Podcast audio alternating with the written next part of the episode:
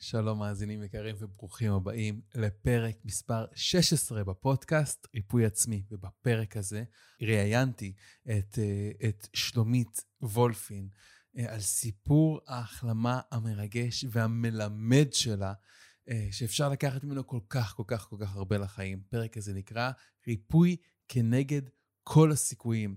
ואני חושב שמה שאני לוקח מהפרק הזה, זה נכון, שלומית עברה סיפור באמת של החלמה מאוד משמעותית ממחלה מאוד משמעותית ובעיה מאוד מאוד משמעותית שהרופאים אומרים שהיא בלתי ניתנת לריפוי אה, ו- ואומרים לה שאין סיכוי שהיא תחלים בכלל ואומרים לה שכנראה גם אחרי שהיא איבדה את אימא שלה מאותה מחלה, היא קיבלה החלטה אחת ששינתה את כל החיים שלה ואפשרה לה להגיע למצב שכמה חודשים אחרי היא הלכה לבדיקה ובבדיקה ראו שהגוף שלה בריא לגמרי ולא נשאר זכר למחלה. אה, וזה קרה, כל זה קרה תוך זמן מאוד מאוד מאוד קצר, אה, בתהליך ששלומית עברה, ואני מאמין שאנחנו לא חייבים לחוות מחלה קשה כרונית כדי ללמוד איך להביא את החיים שלנו ואת הגוף שלנו לרווחה נפשית וגופנית, במיוחד בזכות הסיפור הזה של שלומית, שעדיין מהדהד בי כל כך כל כך כל כך חזק, ואני בטוח שהוא הולך להביא השראה מאוד גדולה לחיים שלכם ולרווחה הנפשית והגופנית שלכם. אז פתיח, ואנחנו מתחילים ברעיון המרגש והמרתק הזה. בבקשה, אם אתם מתחברים לפרק הזה, אני יודע שספציפית הפרק הזה, במיוחד הפרק הזה, יכול להציל חיים, ובטוח, בטוח לשפר אותם.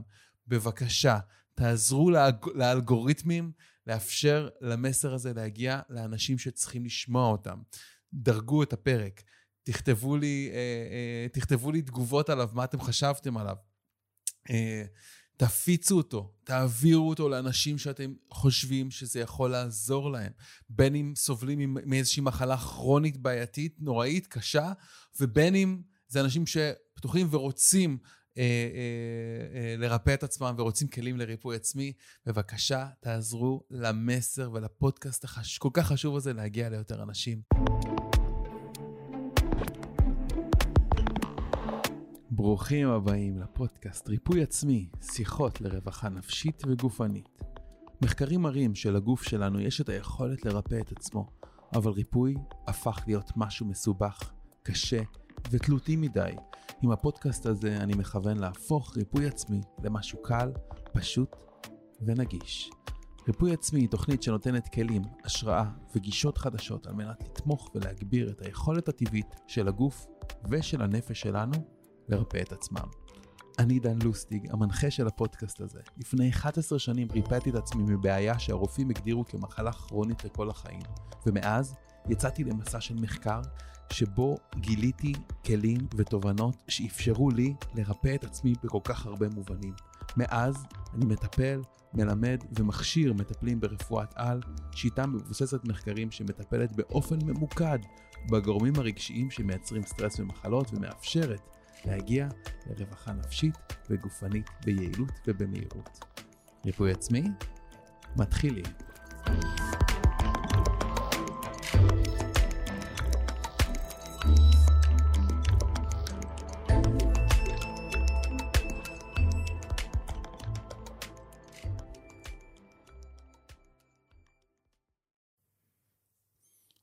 אז דמיינו לעצמך את המצב הזה. אתה מגיע לרופא עם איזושהי בעיה, אז הרופא אומר לך, שומע, אז הבעיה שלך היא, אה, היא כרונית, וזה לכל החיים, ואין לזה ריפוי ואין לזה תרופה. הנה, קח את הכדורים האלה, קח את הטיפול הזה, זה יעזור לך מתישהו. מתישהו. מתישהו. אולי. איך מרגיש לקבל הבחנה כזאת, שלומית? אמ, זה חוזה מוות. סוג של חוזה מוות, הדבר הזה. זה... זו תחושה, כשאני הייתי שם, זו הייתה תחושה ש...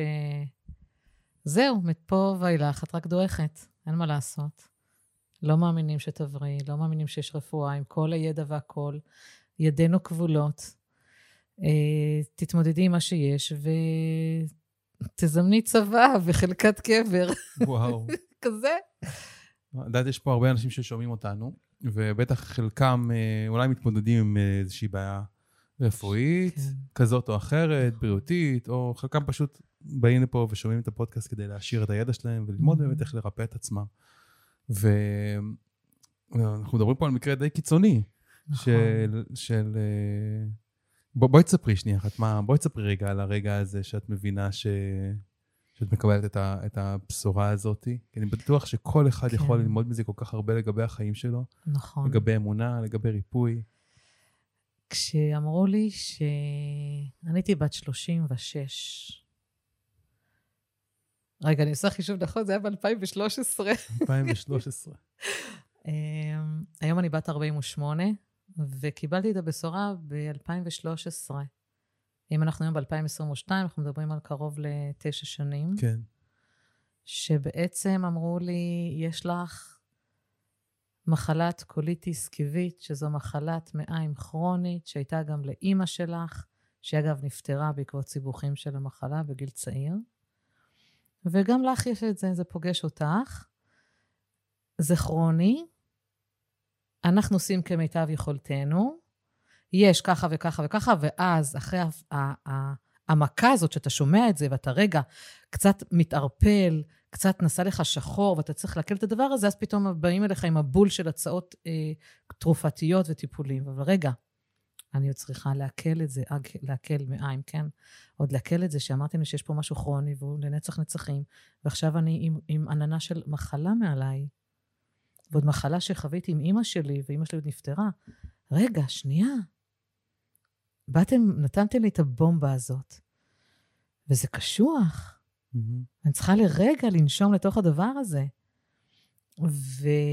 ומכיוון שהייתי שבויה אז של הרפואה הקונבנציונלית, מה שנתנו לי, לקחתי, בלעתי והסכמתי. עכשיו, לבוא ולקבל בשורה כזו שאתה במחלה כרונית, אני אגיד איך זה תופס אותי. רגע, כמובן, אבחנו לך אה, קוליטיס קוליטיס כיבית, כרונית. שזאת בעיית מעיים שזה דלקתית, בעיית מעיים, נכון, בואו נפתח. את זה בדיוק. כן. זו בעיית מעיים דלקתית, שבעצם ה- כל מה שקשור לרקמות, לדפנות המעי, הכל שם מתחיל להיות מודלק עם כאבים. אני אומרת שזו מחלה מהתחת, תרתי משמע, אוקיי? כי בעצם מה שחווים זה חוסר שליטה בצרכים. וואו. שלשולים לצד עצירויות קשות. כן. אצלי לפחות. שלשולים דמיים, אה, ריצות כמעט אינסופיות לשירותים בכל היום, בכל מצב, בכל שלב, כולל בהפתעה. אם זה תופס אותי ברכבת, באוטו, לוקח את הילדות לגן, או שמגיע טכני הביתה, או באמצע השינה. קשוח מאוד. ברמות כאלה. קשוח מאוד. כן. ברמה שאני כבר הלכתי עם חיתולים למבוגרים, וואו. ברמה כזו. כמובן שעשיתי עם זה עם הזמן את בדיחות הדעת שלי, כי אני התמודדתי עם זה גם בהומור, אבל זה קשוח, בחורה צעירה, אה, שחווה דבר כזה, אה, ורוצה להיות בריאה, כי יודעת מה זה להיות חולה, כי באתי מבית חולה. והמחלה הזו היא מחלה שהיום אנחנו מבינים כמובן שזה, איך אומרים, זה נפשי, זה עוד ועוד דברים שתכף נפתח אותם, אבל אז לא נתתי את הדעת. לחוות מחלה כרונית באשר היא, זה לחיות לצד איזה מין באדי כזה, שהוא הוא לא נחמד, הוא לא, הוא לא טוב. אתה יודע, זה בריון. איזה, כל הזמן לידך, אתה הולך לישון איתו, אתה הולך לשירותים איתו, אתה מתקלח איתו, מצחצח שיניים איתו, אוכל איתו, מטייל איתו, שוכב איתו, הכל. וואו. הוא תמיד שם, זה כרוני. לא יודעת אם כל המאזינים הם רק באמת באים להאזין בעניין של כרוני, אבל מי שלא, או חווה מישהו במשפחה שלו, או בן זוג או בת זוג שהם עם מחלה כרונית, הם צריכים להבין מה זה להיות כרוני. הם חיים את החיים שלהם, אללה בבאללה, ביום-יום, אבל מישהו עם כרוני זה תמיד שם. או זה על הכתף, או בראש, זה תמיד שם כעננה. וואו. ככה אני תופסת את הכרוני. אמ, אז אה, לבוא ולהגיד, רופא שבא ואומר כרוני זה לכל החיים, זה כי הם שמו את התווית הזו. הם החליטו שזה כרוני. הם לא אמרו, עכשיו צצה לך קוליטיס, בואי נראה, אולי אפשר להיפרד ממנה בדרך מסוימת. הם קבעו שזה כרוני. כן. הכרוני, יש את ההבדל הזה, שלא מדברים עליו לפי דעתי מספיק, בין דיאגנוזה לבין פרוגנוזה. מעולה, אז זה חשוב. שדיאגנוזה, כשאני מקבל דיאגנוזה, זה, זה הפרטים הטכניים נכון. של מה שקורה. בדיוק. מה יש בגוף, אוקיי? נכון. אז הדיאגנוזה יכולה להיות, יש, אה, יש אה, דלקת במעיים, יש קיבים, נכון. הדופן של המעי שלך פגוע, אה, אה, זה, מה, ש- זה הממצאים נכון. שאפשר לראות, אוקיי? או לבדוק אותם בכל מיני ממצ... בדרכים שונות. הפרוגנוזה היא המשמעות שנותנים לממצאים האלה, אוקיי? מה שאנחנו רוצים, אנחנו רוצים באמת להבין את הדיאגנוזה, אנחנו רוצים להבין מה הרופא מאבחן, מה רואים, מה הממצאים בדיוק. ואנחנו חייבים לנתק בין הדיאגנוזה לבין הפרוגנוזה, כי נכון. הפרוגנוזה היא בסך הכל חוות דעת, מעולה. והיא נכון, טוב שאמרת את זה, תמשיך. בסך הכל חוות דעת, שהיא מסתכלים על סטטיסטיקות אולי, מסתכלים על מה שראו, והרבה פעמים היא, היא לא משאירה הרבה מרחב לאמונה או לשינוי. נכון. נגיד ש, שנותנים פרוגנוזה במקרה של, אה, של קוליטיס, או קרון, או בעיות מעיים כרוניות, או גם בעיות עור לפעמים, אז הפרוגנו, הדיאגנוזה היא, יש לך את הסימפטום הזה והזה והזה. הדיאגנוזה, הפרוגנוזה אומרת, אה, וזה הולך להיות לך לכל החיים, יש לך איקס שנים לחיות, זה אף פעם לא ייפתר, והם לא בכלל פותחים דלת או אפשרות הרבה פעמים לזה ש... אה, לזה ש... יש סיכוי שאתה יכול גם לרפא את עצמך מהדבר הזה. נכון. אני באופן אישי מכיר גם אותך ועוד הרבה אנשים נכון. שהצליחו לרפא את עצמם נכון. מבעיות מעיים כרוניות, גם שהרופאים אמרו להם שזה לכל החיים. אני נכון. דוגמה כזאת. נהיה לי פסוריאזיס, פסוריאזיס אמרו שזה לכל החיים. ריפאתי את עצמי מפסוריאזיס, אותו דבר מיטל. אה, מיטל אשתי. ו... ולפעמים המונח הזה שאומרים לך פרוגנוזה כזאת, שהנה זה לכל החיים או משהו כזה, אז הרבה פעמים זה מגיע עם איזושהי תמונה שאני מתחיל לראות בראש שלי. או, מעולה. בעצם אז- הם הטמיעו לנו לתוך התת-מודע שזה הולך להיות כרוני ואנחנו הולכים להאמין לזה, זהו. כן, אני לא נגד, אני לא נגד רופאים, לא נגד טיפולים רפואיים, לא נגד לקחת, כנ"ל. לקחת עזרה רפואית ומקצועית, אבל קודם כל זה לא מחליף ריפוי עצמי. נכון. ב', אנחנו צריכים לדעת איך לצרוך טיפולים רפואיים ואיך לצרוך חוות דעת רפואית בצורה שהיא נכונה לנו. כי זה בסך הכל חוות דעת. נכון. בוא- בואי תספרי קצת על החוויה שלך מה- מהמקום הזה. כן. אז אני רציתי כמה חוות דעת, כי באמת, אה, טוב ויפה שרופא אמר, אבל בואו נראה מה עוד יש להגיד. רגע, היה איזה איזה קטע עם התאריך, נכון? הייתה סגירת מעגל וואי, כזאת? כן, איזה יופי שאתה זוכר את זה. אה, התאריך של המכתב שבו קיבלתי את ההבחנה של הקוליטיס, זה בדיוק אותו תאריך שבו אמא שלי נפטרה. מקוליטיס. כן. קיווית. נכון. וואו. זה 9 לפברואר, אי אפשר לשכוח את זה. וואו, איזה קטע. כן, מטורף. ואמרתי, אוקיי, מה קורה פה? מה רוצים להגיד לי? ולי בכלל, הרופאים הדגולים, כשאני התחלתי בכלל להתלונן בהתחלה על מעי רגיז ובעיות אה, מעיים, אמרו לי, לא, לא, זה מדלג דור. עכשיו, תקשיב מה קרה פה. כמה התת-מודע שלנו זה. אמרתי להם, מה זה מדלג דור? אומרים, זה לא יפגוש אותך, זה מדלג דור, בגנטיקה זה יגיע לבנות שלך. Mm, ואז המשפט שיצא, לא בבית ספרי, ואני קיבלתי את זה. וואו, כדי שהבנות שלי לא יחוו את המחלה שראיתי שהיא כל כך נוראית אצל אימא שלי. וואו. אז בואי בואי תספרי קצת על מסע הריפוי שלך, כי היום את בלי סימפטומים. אני כלום נקייה, זה תענוג. אני במקום אה, של ריפוי, באמת, אני עברתי איתך תהליך מכונן. קודם כל, אמרתי בתחילת הפרק הזה שהייתי שבויה של הרפואה הקונבנציונלית. כן, זאת אומרת שאני ידעתי שרופא, מה שהוא אומר, זה אלוהים מבחינתי. כן. הוא יודע, הוא המומחה. כי ככה גדלתי. מהמם. וכשהמחלה שלי התפתחה והחמירה, החלטתי שאני לא רוצה להיות חולה. אני זוכרת שהלכתי לים יום אחד ואמרתי, אני לא חולת קוליטיס, אני בריאה. Mm. אני זוכרת את היום הזה, והעליתי על זה פוט, אה, נו, פוסט אפילו. די, למה לקרוא לנו חולי קוליטיס? זה שאתם אומרים לי, כל מה שאני חולה, אני, אני חולה, אני לא אבריא. אני בריאה מקוליטיס. והגעתי אה, בכלל ממקום אחר, רציתי לרפא מיגרנות.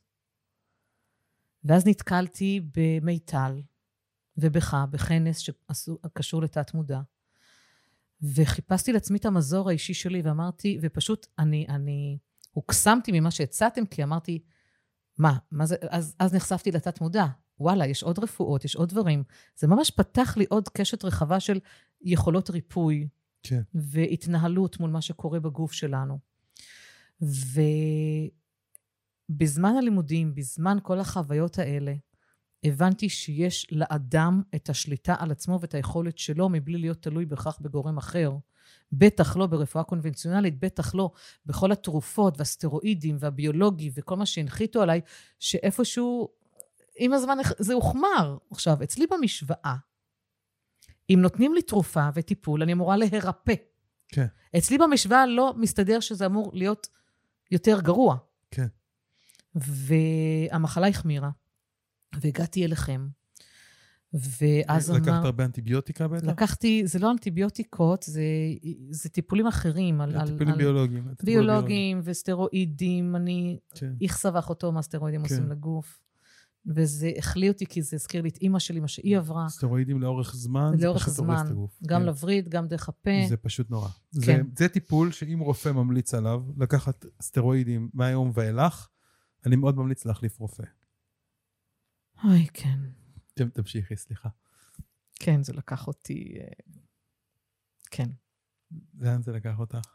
למקום הזה שאני אומרת, היום, תכף אה, אה, אולי נפתח את זה, אבל היום אני אומרת לאנשים, לפני שאתם באים אליי, בואו תראו מה אתם מכניסים לפה, כי אם אתם מכניסים לפה מה שהרופא נתן לכם וזה גרם לכם לבעיה לשמה, לי כבר אין מה לעשות. אני בצער ובדמעות אומרת שיש מצבים שהרופאים נותנים תרופות ויש מצבים של אל-חזור. זה קשוח, והרופא נותן והוא יודע ביודעין מה הוא נותן. אה, אז אה, בוא, או שתחליף רופא, או שתחליף תרופה, או שתבדוק שיש פה.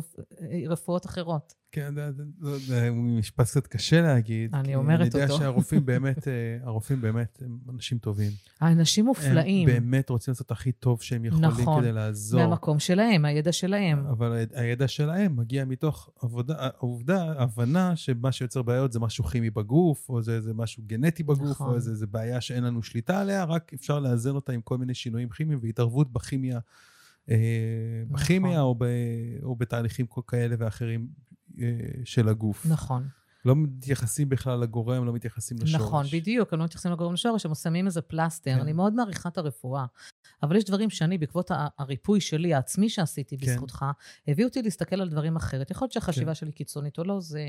חשוב לי להגיד, כדי לכסות, אה, to cover my ass, זה, ש... זה שאני אף פעם לא אגיד לבן אדם לקחת או לא לקחת טיפול נכון, רפואי כזה או אחר, או תרופה כזאת או אחרת, כי נכון. אני לא רופא, נכון. ואני לא מוסמך, ואסור לי על פי חוק להגיד לקחת או לא לקחת. אני תמיד אומר לאנשים להתייעץ עם הרופא שלהם ולשאול אותם נכון, את ההשלכות, ולהבין כאילו מה אפשר לעשות. אה, לגמרי, כדי, ואני מסכימה עם זה, נכון. ולהקשיב לעצמם, נכון. ולפעול בהלימה למי ש... למה ש... נכון, וזה בדיוק מה שאמרת לי. כי אני עדיין כן. באתי פה מפוצצת תרופות. כן. כשהתחלנו בכלל את התהליך. והיום אני, אני, אני מבינה את המקום של הרופאים, זה מה שהם יודעים, כמו שזה מה שאני יודעת ומה שאתה יודע, אבל זה מה שהם נותנים. אני אומרת, בדיעבד, עם הזמן, התרופות שקיבלתי, גם במקביל הזיקו לי. כן. ושם גם היה צריך לנקות עוד דברים. בטח אם לוקחים סטרואידים לאורך זמן, זה מכניס את הגוף לסטרס מתמשך, וזה לא מאפשר את שלב הריפוי. אוקיי. אז אה, היו שם עוד כל מיני תרופות. אה, למשל, נתנו לי, כבר נכנסתי למין סטרס ודיכאון מסוים, ולחץ, שנתנו לי גם תרופות שהן על גבול הפסיכיאטריה של לשתוק, ופרוזק ורסיטלים למיניהם. אבל מה זה עשה? זה קיבע אותי, כן. זה עשה אותי זומבי, וזה ביטל לי את האורגזמות, וזה לא היה תקין. עכשיו, אני בדיעבד לא הבנתי מה קורה, שפתאום אני מעוננת את עצמי לדעת, ואין לי אורגזמות, ואני מינית, ואני חיה את החיים המיניים שלי, וזה לא עובד. עד שיום אחד, אחרי כמה חודשים, שהעזתי לשאול את הרופא שלי, אמר לי, אה, כן, התרופה הזאת שנתתי לך מבטלת אורגזמות. אני לא רציתי לדפוק שם על השולחן מרוב עצבים, אבל יכולת לפחות להגיד לי שיש לי את זכות הבחירה? לא קראת את העלון לצרכן? לא בכל דבר מוסבר בצורה כן. שהיא ברורה. כן. עלול לפגוע בתפקוד המיני, עלול.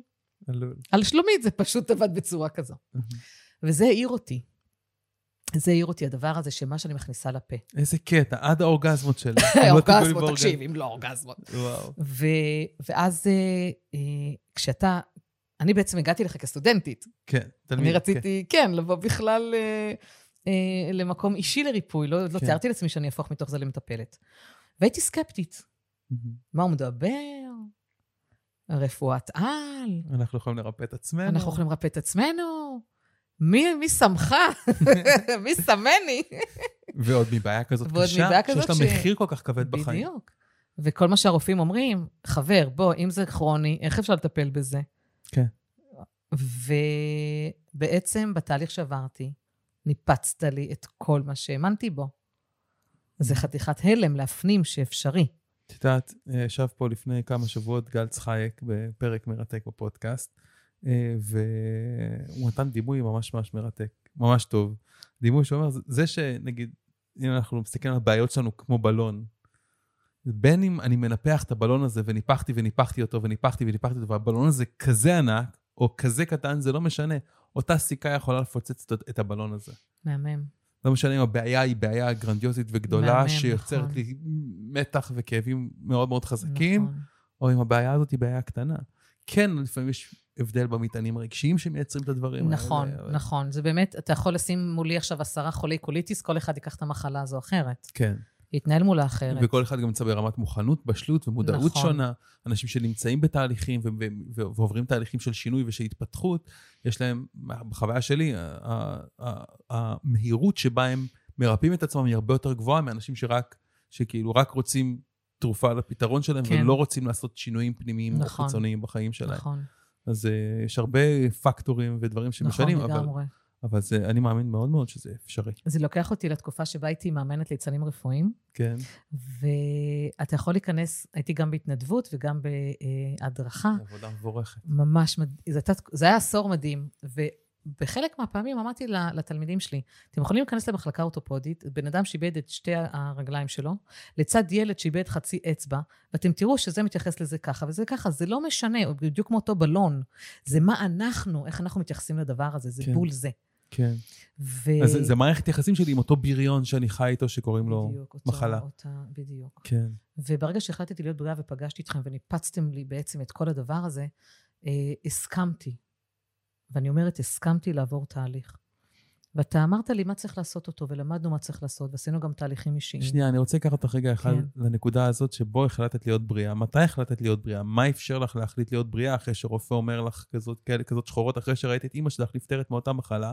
באותו יום של האבחנה, אה, מה, מה, מה אפשר לך בכלל להיפתח לאפשרות הזאת שאת יכולה לרפא את עצמך? הגעתי לשפל. הגעתי למקום מאוד עמוק שבו לא הבנתי מה, מה היקום רוצה ממני. שאני מחרבנת על עצמי ברחוב, ואני בחוסר שליטה, אני אומרת, כמה נמוך יכול להיות מזה? ואז אמרתי, אולי אני צריכה למות. אולי אני צריכה כמו אמא שלי למות, אולי זה הקטע, אולי הבנות שלי צריכות ללמוד לגדול בלי אמא. לא הבנתי מה קורה שם. ולא יודעת, אני אפילו לא זוכרת מה קרה, שפתאום היה איזה סוויץ' שאמר, לא, לא, לא, רגע, רגע, רגע. אם זה לא עובד ככה דרך הרפואה הזו, בטוח יש משהו אחר. לא יכול להיות. אני יודעת שיש אנשים שנרפאים מסרטן, אני יודעת שיש אנשים שנרפאים מחרון כרונית. אנשים שעברו תאונות דרכים והיו משותקים, קמו לרגליים, אני יודעת את זה. ואני מחליטה עכשיו להיות בריאה. זהו, אני, אני פשוט החלטתי, סליחה, פשוט החלטתי. החלטתי להיות בריאה. ואז הכל השתנה, ואז הזדמן לי כל מה שיש לי גם היום. וואו. פשוט הזדמן. כנראה שהיה שם איזה סוויץ', שהבין, היקום, המלאכים, המדריכים, כל אחד יקרא לזה איך שרוצים, הבורא, זאת רוצה להיות בריאה, בוא נוביל אותה לבריאות. וואו. והובלתי. הובלתי בהסכמה. את סקפטית, סבבה, אבל בואי תשמעי של הבחור הזה עם העיניים היפות האלה, והחיוך הענק הזה, שנראה כאילו אללה בבאללה הוא מרפא אנשים באיזה שרביט זהב, בואי לא תשמעי מה מרפא יש אף לו. אחד. עוזר לאנשים לרפא את עצמם. כן, אני כן. יודעת, אבל זה, ככה כן. אני ראיתי את זה אז, זו הייתה כן. החוויה שלי. כן. מי הוא? וזה יאללה, בואי תשמעי, מקסימום יצליח. זה מיטל תמיד הייתה אומרת, נכון? מקסימום נצליח. כן. ושמתי, והתמסרתי. מיטל לא לא אומרת מקסימום זה יצליח. אז מה היא אומרת? מיטל אומרת, או שזה יצליח, או שזה יצליח, נכון. אין דרך אחרת. אין דרך אחרת. מקסימום. יצליח זה, שמעתי את אלון גל אומר את זה אה, פעם. אוקיי, אז, אומרת, אז נכון, או שזה או שזה יצליח, יצליח, או שזה יצליח, אין דרך אחרת. מהמם. כן. ו... אני עולין. זה ה- אני all, זהו, בדיוק, זה all in. עכשיו, היו לי התנגדויות, אני מודה. אתה הבאת לי משהו ש... בואנה, נו, באמת, אח שלו. זה מה שאתה אומר. אני לא מרפא אותך, אני מכוון, אני אומר לך ככה וככה, תחשבי ככה וככה. מה הבולשיט הזה? לא, לא הבנתי. בחוויה האישית שלי לא... היה לי קשה, אני הייתי 30 ומשהו שנים בתוך רפואה קונבנציונלית. כן. ו... ואז הסכמתי לשחרר. אני התפלאתי מהמהירות שבה החלמתי. מה עשינו? שניים, שלושה מפגשים? מה, אימא'לה, מזה להירפא ממחלה כרונית? עכשיו, אני, זה כשהבנתי... לא רק כאשר שתיים, שלושה מפגשים, עבר תהליך, עברתי עבר תהליך, פרואקטיב, עבר... ונכון, עברתי פרואקטיב, ו- וריכזנו, הרי באתי בהתחלה למיגרנות, אבל ריכזנו את זה, אם אתה זוכר, עם הסיטי כן. שלי. כן, ועם, הבאתי את אה, הסריקת סיטי שלך. נכון, הבאתי את הסריקת ישבתי, סיטי נפגשתי שלי. עם, ה- עם, ה- עם אה, ריצ'רד, ה- נכון. אחד מהמורים שלי. ישבתי איתו על הסריקת סיטי שלך, והבן אדם קורא את הסריקת סיטי שלך, והוא מדבר, הוא מספר את העבר שלך. ממש. קטע הזוי, הוא אומר יש לה כנראה איזה בעיה כרונית במעיים, בטח גם היה את זה לאימא שלה, מדהים. כי זה עובר בין הדורות. היה לה פה איזה, אם הוא מספר את הדברים שהיו לך בזוגיות, היא גרושה כנראה, היא עברה איזה תהליך כזה שמה. הוא מספר, הוא מספר, ואת יושבת אצלי בקליניקה, ואני כאילו, וכאילו, לי זה הפיל את הלסת, הוא הצליח לראות רק, הוא לא פגש אותך, לא שמע לא אותך פגש בחיים, אותי. רק קרא את הסריקת סיטי שלך, ופרס את כל ההיסטוריה הרפואית, כי הוא יכול לראות יודין, אם הוא יכול לראות ממש את, ה- נכון, את ההחתמות האלה בתוך המוח. ממש. כן, ו... ואיפשהו זה הדליק אותי, כן. וזה התחיל לרתק ולסקרן. ואנחנו פגשנו שם כל מיני דברים שקשורים אצלי, כן. במקום שלי, שרפואת העל משייכת למחלות מעיים. פגשתי שם את אימא שלי, ואת הגרוש שלי, ואת הכעסים שלי. פגשתי את עצמי. ועשיתי שם, כמו שאנחנו עושים, את העבודת ניקוי. כן, בעצם כיוונת אותי ל- לריפוי מהמקום האישי שלי. כן. הרי, איך אומרים, כולם באים עם אותה מחלה, אבל לכל אחד כן. סיבה אחרת שלו. זה, זה התאפשר הריפוי הזה, וזה היה התאפשר כל כך מהר בגלל שבאת אחרי התהליך שעברת בפרואקטיב. הייתי בשלה. היית בשלה, כי בפרואקטיב, אחד מהדברים הכי חזקים שעוברים זה אנחנו לומדים לעבור ממצב מושפע, שבו אני מושפע מדברים בחיים שלי, ואנחנו מזהים איזה מקומות, איזה דברים משפיעים עלינו, למקום שבו אני משפיע בחיים שלי. זאת אומרת, למקום שבו אני אקטיבי ביחס, אני בוחר, אני חי כן. בתוך מקום של בחירה, לא בתוך מקום של, של, נכון. של קורבנות. נכון. וכשאני חי בתוך מקום של בחירה, גם בתוך התהליך הזה, חלק מהתהליך שאנחנו, שעברנו ביחד, זה לדעת לקחת אחריות, זה לדעת לא לחיות בתוך מקום של אשמה, לא להחזיק אשמה. אז בעצם באת כבר שהקרקע התודעתית הייתה מוכנה, מוכנה, כן, כי נכון. כבר הסכמת לסלוח ולשחרר את הכאבים ואת ה- את הכעסים מהעבר, ואת את כל האשמה שהחזקת שם בעבר. שהחזקתי בבטן. שהחזקת בבטן, כי מה זה הבטן, מה זה מערכת העיכול? בדרך כלל קוליטיס קשור למעי הגס, נכון? ובמעי הגס זה בדרך כלל קשור לכעס בלתי ניתן לעיכול. רגשות בכלל בלתי ניתנים לעיכול, או אירועים או חוויות בלתי ניתנות לעיכול, אבל הרבה פעמים אני פוגש שזה קשור לכעס, כן. שאני מחזיק בבטן ואני פשוט כאילו אוגר אותו ואוגר אותו ואוגר אותו, והגוף מרגיש את זה כאילו תקועה לי איזה עצם בתוך הבטן שהוא רוצה לעזור לי לפרק, אז הדלקות שם זה, זה דווקא, זה, זה התוצאה של נכון. כל הניסיונות של הגוף לרפא את עצמו. אה, אה, כן, אז ברגע שניקינו את הקונפליקטים האלה, אני זוכר על מה עבדנו, נכון. אז מה, מה התחלת לראות? מה... ניקינו את הקונפליקטים, ואז אני רואה שאני רגועה יותר מבחינת היציאות, ואני יותר בשליטה. הלילות עוברים יותר רגוע, ואני רואה... האמת שראיתי את התסמינים די מהר, כן. שהם נעלמים. ולהוכחה שלי, רציתי בדיקת קולונוסקופיה, לאשר שאני באמת בריאה, כי בסקפטיות שלי עדיין היה שם איזה משהו, בואי, כן. אוקיי, אז עכשיו יש לך את הרגיעה. הרופאים ה- ה- שטיפלו בך, הגסטרונטרולוגים, אמרו, גברת, יכול להיות שתהיה לך רגיעה שנה, שנתיים, חודש, חודשיים, אבל זה כן. יחזור. כן. ואני כזה, לא, איזה- לא, לא, איזה לא, לא. אופטימי, כמה מעלה אמונה ממש זה. מהמם, זה כן. מהמם. ואני אני אהבתי אהבה מאוד גדולה את הרופאה שלי. אני מאוד אהבתי אותה, אני מאוד הערכתי אותה, אבל אמרתי לה, אני החלטתי לפנות לדרך אחרת. היא במקום שלה, אני במקום שלי היום, ואמרתי לה, בואי, אני רוצה לראות מה המצב. עשינו קולונוסקופיה והייתה נקייה. עכשיו, היא הייתה נקייה ברמה כזו שעוד בהתאוששות, הרופאה באה וקצת העירה אותי ואמרה לי, אם לא הייתי מכירה אותך ואת ההיסטוריה שלך, לא הייתי חושבת בכלל שהיה לך קוליטיס. וואו, הדפנות נקיות, ריריות נקיות, הכל נקי. וואו.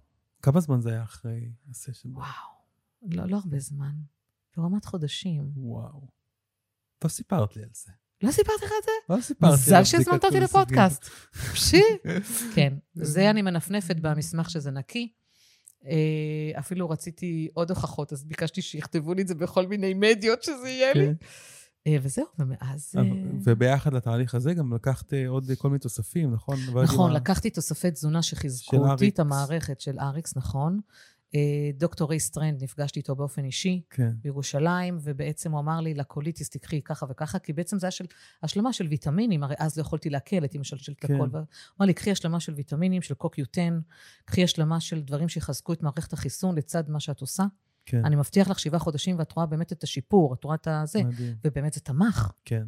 כי במיוחד אחרי קוליטיס, במיוחד אחרי תקופות ארוכות של תרופות, מה שאחד מהדברים שהכי נפגעים במערכת העיכול, בכלל בבעיות עיכול, זה, זה המיקרוביום, זה חיידקי המעיים, נכון.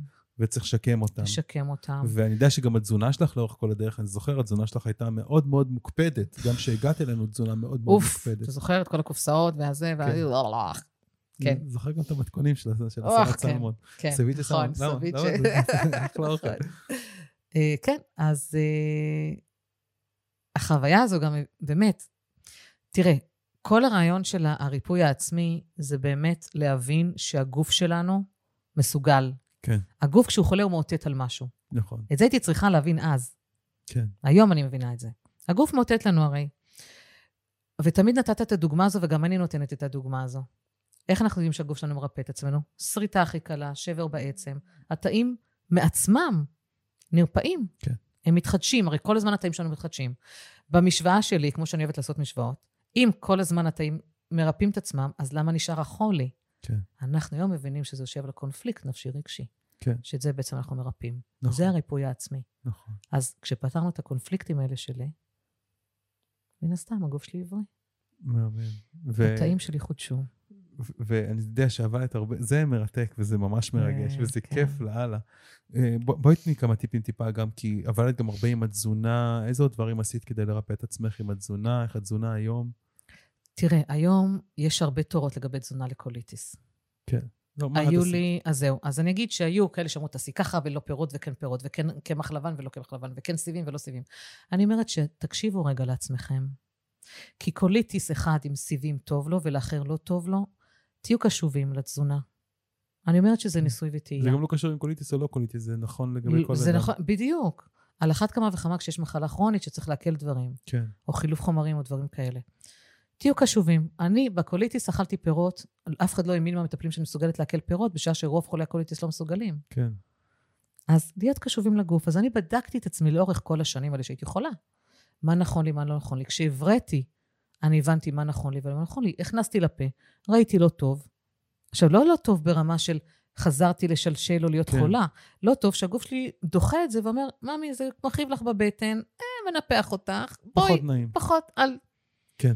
אז, אז למדתי עם הזמן מה טוב לי, מה לא טוב לי. ברמת שתייה, ברמת נוזלים, ברמת אה, ירקות, פירות, בשרים, הכל. מהמם.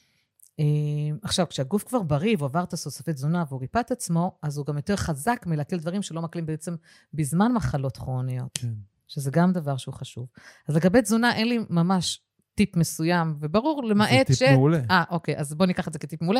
תקשיבו לעצמכם. לגמרי. תזהו, אתם מספיק חכמים ואינטואיטיביים להבין מה, מה נכון ולא. אל, פחות תשמעו לאחרים, תקבלו את זה יופי כחוות דעת, אבל תרגישו מבפנים. כי אני פעם הראשונה שפגשתי דיאטנית בבית חולים, היא נתנה לי תזונה שפירקה אותי במשך שבוע. פירקה אותי, באמת, אבל זאת תזונה לקוליטיס בבתי חולים. אמרתי, אוקיי, אבל זה לא מתאים לי. מהמם. אני שבוע לא מתפקדת. כן, אז להיות קשובים. מדהים. חשוב וזה. בסדר להגיד גם לא למטפל מסוים, זה בסדר להגיד שהדרך פחות נחמדה ומוצאת חן. לא קרה כלום. נכון. להיות נאמנים לעצמנו. תהיו נאמנים לעצמכם. מהמם. אז אה, עברת את הטרנספורמציה הזאת, כן. חווית את הדבר הזה, ראית הבדיקה המהממת הזאת, אה. שהמעיים נקיות לגמרי. אה, ומה, איך המשיך המסע שלך משם? כי אני יודע שהיום את מטפלת. נכון. אחר תחום מאוד מיוחד ולא שגרתי. מאוד מיוחד. אני מקווה שההערות שלי קודם נתנו לכם כיוון להבין במה אני עוסקת. כי אני יודע שעברת פה את ההכשרה המקצועית, עברת נכון. את ההכשרת מטפלים. נכון, אני עברתי את ההכשרה המקצועית, את הכשרת המטפלים. בהתחלה היו לי התנגדויות לטפל, כמו שאתה זוכר. מי שמני לכוון אחרים לריפוי, ריפאתי זה את עצמי. בדרך כלל, זה בדרך כלל. ועד שמיטל נתנה לי בראש, ואמרה לי, את מטפלת, זה המהות שלך, ותפתחי כבר את הקליניקה. ממש ככה, אני לא אשכח את זה. כמו איזה בעיטה, מה זה בעיטה לתחת קיבלתי? ממש ככה, ו- ו- והבנתי, זהו, אני, אני, אני, אני בקצב שלי, ובעצם התחלתי לקבל אנשים עם uh, בעיות של התפרצויות זעם וכעסים ודיכאונות וחרדות, um, אנשים עם פחדים, והתחלתי לטפל, וראיתי כי טוב, והתחלתי לקבל אנשים עם מחלות כאלה ואחרות ואלרגיות, uh, והתחלתי לעבוד עם הטכניקות של הריפוי העצמי, וראיתי כי טוב. ויום אחד הגיע אליי גבר עם בעיה באיבר המין שלו, שלא עומד לו שנתיים, אין לו זקפה שנתיים. וואו. הוא אומר לי, תעשי את הקסמים שאת עושה עם כל האחרים, כי התחלתי לשווק את עצמי, לפרסם, ראו מה אני עושה. אמרתי לו, מה לי ולבולבולונים? אני... זה במיטה, זה אישי, יש לך בעיה, קח ויאגרה, מה ידעתי אז? מה איזה ידע היה לי? אומר לי, לא משנה, את, אני יושב פה ואת עובדת. אני זוכר שהתייעצתי לגבי המקרה הזה. התייעצתי כי לא ידעתי כן. שתת מודע ורפואת על וכל הריפוי עצמי קשור בכלל. לתפקוד מיני. מהמם. לא ידעתי. ובאמת אחרי סשן איתו, של ריפוי עצמי, הוא חזר לתפקד. עד היום הוא שולח לי לפעמים כאלה הודעות שמרגשות אותי, מדובר על שנים. הוא פשוט, הבנו מה תורן. הקונפליקט, הרים תורן. מרים תורן. הבנו מה הקונפליקט. מה היה הקונפליקט? אנחנו לא חושפים פה פרטים אנחנו לא. חושפים פרטים, אצלי בכלל כל העבודה שלי דיסקרטית, כן. אבל הוא חווה משבר בגידה. וכשדיברת על יודינים, זיהינו את השנייה שקרה היודין, המשבר, כן, היודין באותו- זה, היודין, תסביר. למי שחדש פה, נכון. זה רגע לא צפוי, דרמטי, יוצר תחושת בידוד שאנחנו לא יודעים מה לעשות, והרגע הזה הוא מפעיל במוח שלנו מנגנון של fight or flight, מכניס את הגוף לסטרס, וכל מה שקורה במשך בערך 15 שניות נצרב אצלנו בתת מודע וממשיך לחיות איתנו, ואנחנו ממשיכים לשחזר את זה עד שאנחנו משחררים את האנרגיה הכלואה הזאת, ו... בדיוק. אז שחררנו את האנרגיה הכלואה הזו, והוא חזר לתפקד, בלי תרופות, בלי שום דבר, הכל עצמי. וזה זעזע אותי, זה טלטל אותי ברמה של, מה, אפשר לטפל בתפקוד המיני בלי זה? בלי זה אחרי שריפד את עצמך? ממחלה כרונית, שהרופאים אומרים שאי? אפשר. גבר שזה כל האיש שלו. ואז התחלתי לחקור את הדבר הזה, ואני בן אדם שמאוד אוהב גברים, ומאוד אוהב את כל העניין של המיניות. תמיד הייתי שם, שם איפשהו בזה. והתחלתי לחקור, והבנתי שזה הבית שלי. ואז אמרתי, אני עובדת עם גברים, ואני אחזיר להם את הזקפה, ואוריד אותם מחרדות ביצוע, ואעזור להם לשלוט בשפיכה שלהם, ואעזור להם להכניס להיריון אישה אם צריך. וואו. כן, ועזור להם להיות באינטימיות, ולהשתחרר מכל הכבוד. ותקשיב, יש אצלי חבר'ה, אפילו בני 77, שחוזרת להם הזקפה. יואו. זה עם כל התודעות הקולקטיביות שקיימות, שבגיל 50 או ככה קורה וזה וזה, חבר'ה, בואו, בואו אליי, בואו, אני אראה לכם אפשר לסדר את זה. והכל דרך השיטות האלה, זה הכל ריפוי עצמי, ואני אומרת להם, אני מכוונת, אתם תיתנו לי את התשובות, אתם תביאו את התאים שלכם ברמת התאים לריפוי. וכך זה עובד. יאללה, מדהים. את יודעת, אה, לפני איזה כמה זמן, אה, ראיינו אותי לאיזה... אה, מיכאל בלום ראיין אותי לתוכנית שלו, תוכנית כזאת, ראיין אותי, עשיתי לו סשן, אבא שלי שמע את זה, ההורים שלי שמעו את ה- את הראיון, התלהבו, שלחו לכל החברים שלהם. אבא שלי שולח לי הודעה, הוא שלח לחבר'ה שלו, יש לו איזו קבוצה כזאת של חבר'ה מהצבא.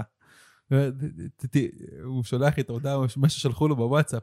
תשאל אותו אם אפשר להעמיד את הזה, גדול, את הזה, את האות השביעית, בגיל 70. גדול. אז כן? אז לגמרי כן. אז אמרתי לו, יש לי כן. תשובה לזה, האמת, אני אכתוב על זה, אולי נוציא את זה איזה פרק, אז איזה הנה, זה. פה. אז הנה זה פה. אה, כן, אה, תראה, פוגשים אותי חבר'ה מגיל 19 עד 77. זה לא משנה מה הגיל שלך, מה הסטטוס, במה אתה עובד, כמה אתה מרוויח ואיפה אתה גר. בסופו של יום, כשאתה מוריד את הבגדים, מה שקורה שם זה מה ש... בחדרי חדרים. וזה מדהים שזה פוגש את כולם. עכשיו, אין אקמול אחד לכולם, ולכן חשוב בריפוי עצמי לזהות את הקונפליקט. כן, לכן אני אומרת, אני לא יכולה לתת לכם אקמול וזהו, כמו אומרים ויאגרה. אבל ויאגרה, הנה, גם היא לא עוזרת לכולם. כן. זה פלסטר, זה עוזר, לדבר... היא מדהימה, היא עושה פלאים, אבל לא לכולם היא נכונה. ובאמת באים אליי אלה שלא רוצים את התלות, אלה שרוצים את הספונטניות, להרגיש את הגבר, לא להיות תלוי בתרופות. אני עובדת הרבה עם הריפוי העצמי.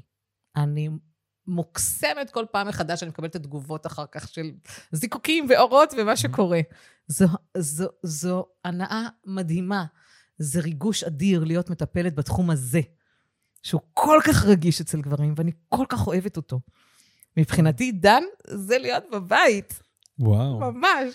זה מעניין, כאילו, ללכת לריפוי כזה אצל אישה מצריך כאילו איזה רמת... אה, או תסכול מאוד גדולה, או פער מאוד גדול. כי, כי תשמעי, זה מקום מאוד מאוד אינטימי בחיים מאוד של גבר. אינטימי, והם כולם דיסקרטיים, והם פוחדים להודות במקום הזה, יש שם המון אגו.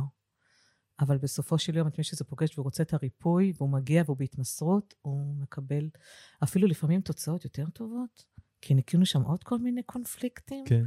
פתאום הם יותר חרמנים, יותר מודעים, הם יותר בהשלמה לזוגיות מסוימת, הם יותר מודעים לעצמם מינית, הם יותר בשליטה. זה, זה עושה גם קסמים מעבר לרק להחזיר אותו. וואו, מדהים, זה עוד הרבה מעבר, מדהים. לגמרי. אז איך זה בשבילך? שאני אה, זוכרת, רגע, אני זוכרת ששאלתי אותך לגבי הדבר הזה, נכון. ואמרת שאף פעם לא עסקת בתחום, כי אתה, עסקתי בלרפא את עצמי. כן, לא בתחום המיני, ולא יצא לך לפגוש לקוחות עם בעיה בתפקוד המיני, אבל אמרתי, לא משנה איזה תשובות אני מקבלת, שום דבר לא יוריד אותי.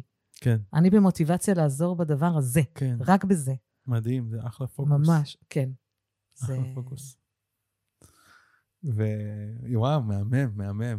אז ממעמקי השאול של אה, למה אני שואל את עצמי, למה אני מחרבנת על עצמי ברחוב, והאם זה, אולי עדיף שאני אמות? נפתחת ואמרת, לא, אני הולכת לרפא את עצמי. כי החלטת שאת הולכת לרפא את עצמך. בחרתי ש- בחיים.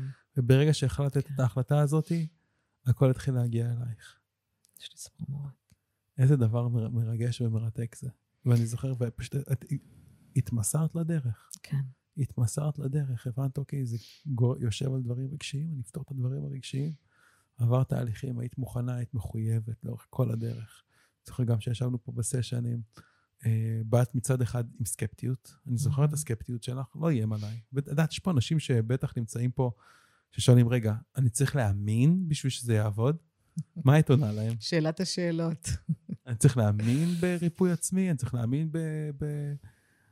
בשביל שזה יעבוד? מה, מה, מה דעתך? תוך כדי הישיבה כאן, אני אומרת, תאמין במה שאתה רוצה. אם אתה רוצה להאמין שתבריא, אתה תבריא. זו בחירה שלך במה להאמין. התהליך עובד. התהליך עובד. אנחנו נוגעים במקומות שמה לעשות, הם זזים ומשנים, והם יוצרים את הבריאות. אני נתקלתי, היו אצלי אנשים מאוד סקפטיים שלא האמינו עד שהם עברו את השינוי. אני, אני ההוכחה שלא האמנתי בהתחלה, והנה, זה קרה. אוקיי? אז אני אומרת, תאמין במה שאתה רוצה. אם אתה קם בבוקר ובמשוואה שלך יותר חשוב לך להיות בריא, תחליט במה אתה רוצה להאמין. וגם אני אומרת, אם לא תבדוק ולא תעשה, לא תדע.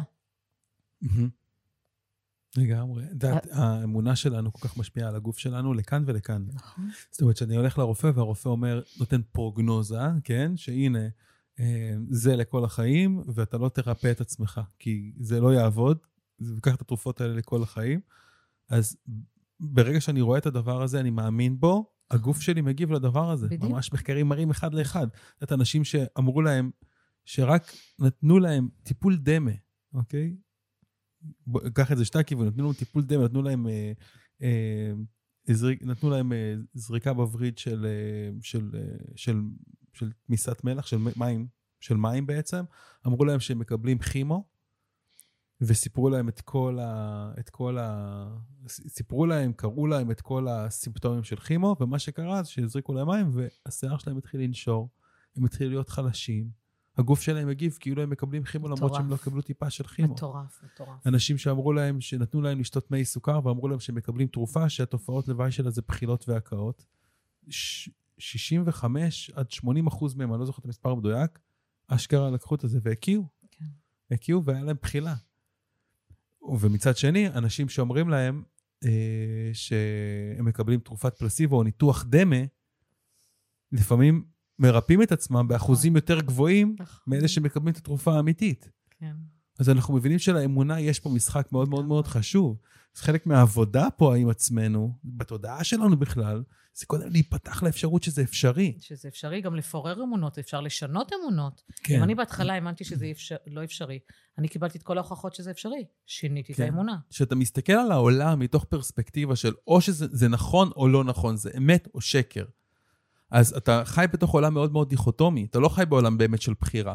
אתה חי בעולם שיש לך משקפיים על העיניים, שבו אם אתה לא מאמין, ויש לך חוסר אמון שאתה הולך איתו, והוא בטח משפיע ונוכח בהמון מערכות יחסים בחיים שלך, ויש לו מחירים מאוד מאוד מאוד כבדים. אה, ואם אתה פתוח לאפשרות, רגע אחד, אמונה זה מה שאני בוחר להאמין בו.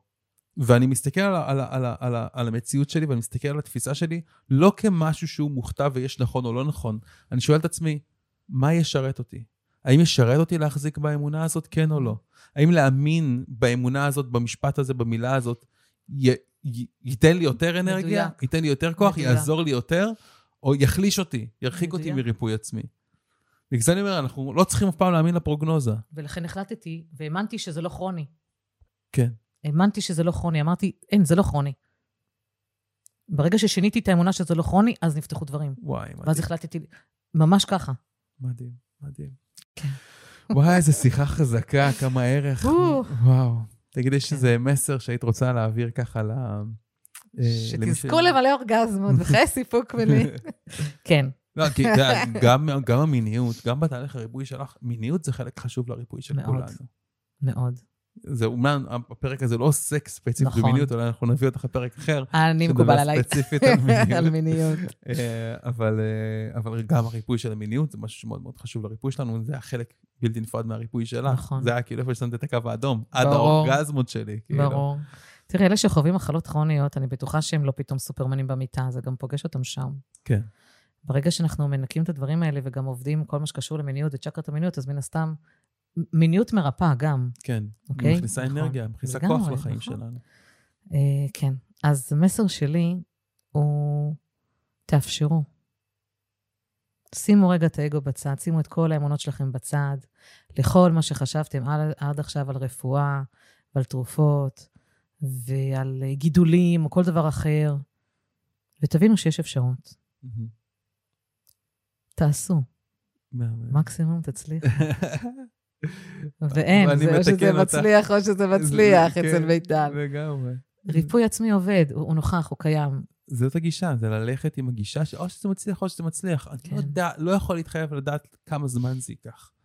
יכול להיות שזה ייקח מהר מאוד, יכול להיות שזה ייקח עכשיו תהליך של חצי שנה, או כמה חודשים, לא משנה כמה, אני לא יודע כמה זמן זה אבל ייקח. תאפשרו, אבל אני מגיע מחויב. נכון. זאת אומרת, אני מגיע מתוך פרספקטיבה של או שזה יצליח, או שזה יצליח, אין נכון. דרך אחרת. אני פשוט- עברתי, נכון, אני עברתי כן. את התהליך שלי, לקח לי את השניים של אותה טיפולים פה שעברנו, אחרי שהייתי בשלה. יש אנשים שמגיעים אליי כבר למחרת, דברים נעלמים, כן. דברים, לא, זה כבר, כן, זה כבר חוזרת בעניין הזה, אבל מחלות, תופעות, כאבים של עשרות שנים, אני מדברת איתך, נעלמים. כן. יש כאלה, נכון, לוקח להם יותר זמן. שבוע, שבועיים, חודש, חודשיים, חצי שנה. אבל להיות באפשור, זה מה שאני אומרת. כן. תהיו באפשור במקום, אני לא אומרת במקום לקחת תרופות, תיקחו תרופות, אחר כך תתייצבו עם הרופא שלכם מה לעשות, אבל תהיו באפשור לתת לגוף שלכם לרפא את עצמו בתהליך הכי טבעי שאפשר. וזה אפשרי. לגמרי. יש פה עוד נקודה שרציתי שנייה אחת לפני סיום אה, לדבר עליה, שזה המקום הזה של רגע אחד, אני לא רוצה כל שנייה, רגע, עשיתי, עשיתי טיפול, ועדיין יש לי סימפטומים. וצריך להבין שלפעמים יש כאילו, יש תהליך שצריך לעבור. נכון. לפעמים, מגיעים אליי מטופלים, לפעמים סרטן אפילו רמה שלוש.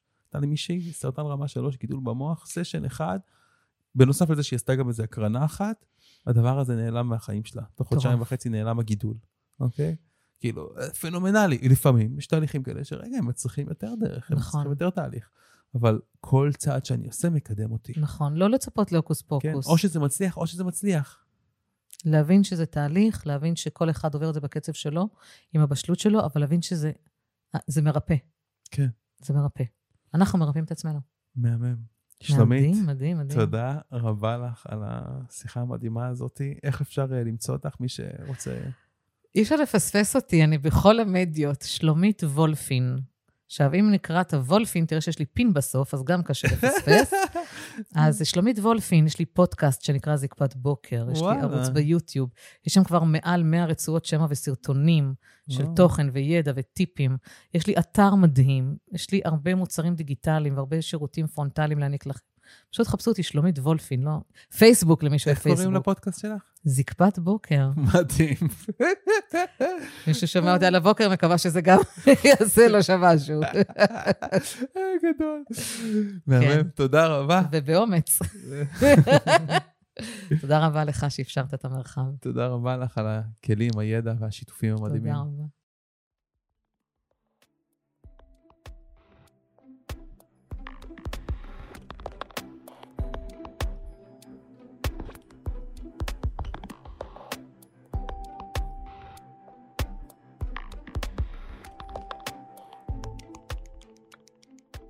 זהו, עד לכאן הפרק של היום. אם אהבתם את הפרק, אל תשכחו לדרג את הפודקאסט ב iTunes, ספוטיפיי, גוגל פודקאסט, SoundCloud, יוטיוב או בכל פלטפורמה אחרת שדרכה אתם מאזינים לנו כרגע.